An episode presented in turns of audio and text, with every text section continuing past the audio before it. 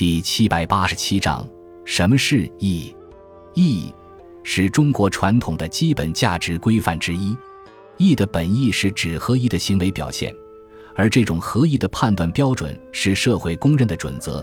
义的繁体字为义，在造字上含有群我关系的因素，也就是说，令自己的言行符合群体的规范要求者，乃称之为义。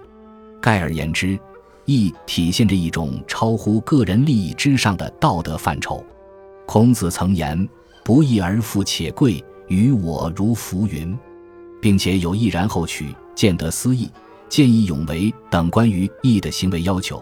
孔子是将义作为自身取就取舍的准则来看待的。如有所取，必当符合义的要求而后可；若有所取，亦当首先思考是否符合义的标准。孟子发扬了孔子的义的思想，言称：“生我所欲也，义亦我所欲也。二者不可得兼，舍生而取义者也。”由此，人们常将舍生取义与杀身成仁相并述。仁、义二字也成为儒家思想的标志，作为中国传统的核心价值理念，传承千年，根深蒂固。